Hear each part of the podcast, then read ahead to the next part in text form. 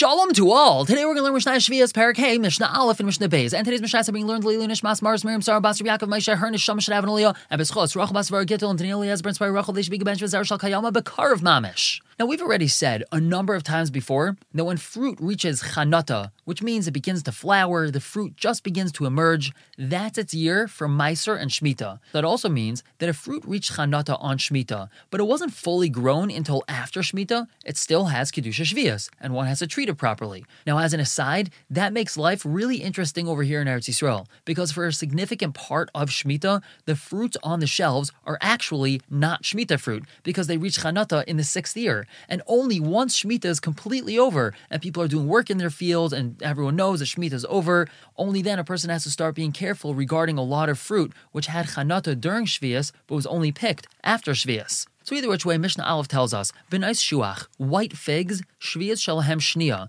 the year that we have to treat them with Kedusha Shvias is the second year of the Shemitah cycle. Shemitah was over, now we have the first year of the Shemitah cycle. The second year of the Shemitah cycle, white figs that are picked during that year have to be treated with Kedusha Shvias. Why is that? Shehein Isis l'shalashanim, because it takes them three years to ripen. So that turns out that their chanata was on Shvias, and they were only picked three years later. Now, even though they're being picked in the second year of the Shemitah cycle, they still have Kedusha Shvias, and they have to be treated properly. Now, Rabbi Yehuda, Rabbi Yehuda says, Haparsios, which is a different type of fig, Shvias shalahen, Motzei Shvias. The year they have to be treated with Kedusha Shvias is if they're picked the year after Shemitah, Motzei Shvias, which is the first year of the Shemitah cycle. Why is that? Shehein Isis l'shteishanim. It takes them two years to ripen. Their chanata is on Shemitah itself, but they're picked the year after Shemitah. They only fully ripened then. So once again, even though they were only picked after Shemitah, since their chanata was on Shemitah, they have to be treated with Kedusha Shvias. Now Amr Loi the Chacham told Rabbi Yehuda,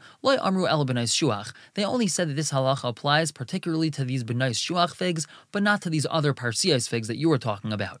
Moving on to Mishnah Beis, we're now going to be talking about something called luf. Luf is either a type of onion or it's a type of bean. It's machlekes what it is. But what was special about this luf is that they would pick it and then they would put it back in the ground to store it for later usage. So let's say he wants to do that on Shemitah. Is that permitted? Maybe it looks like he's planting.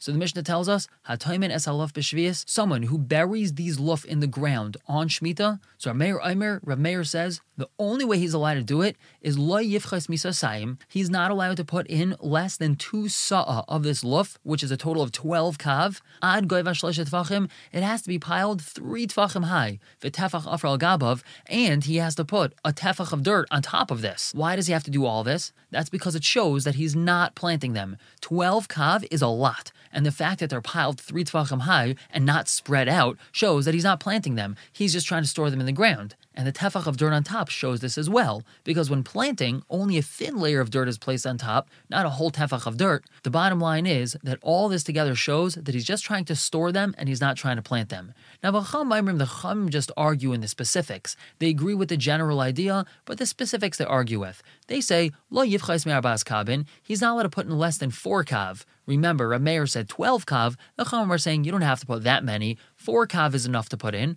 Ad goiva tefach, they only have to be piled a tefach high, and the tefach afral gabav. They do agree that a tefach of dirt has to be placed on top, and now they add something onto what Rav Meir said.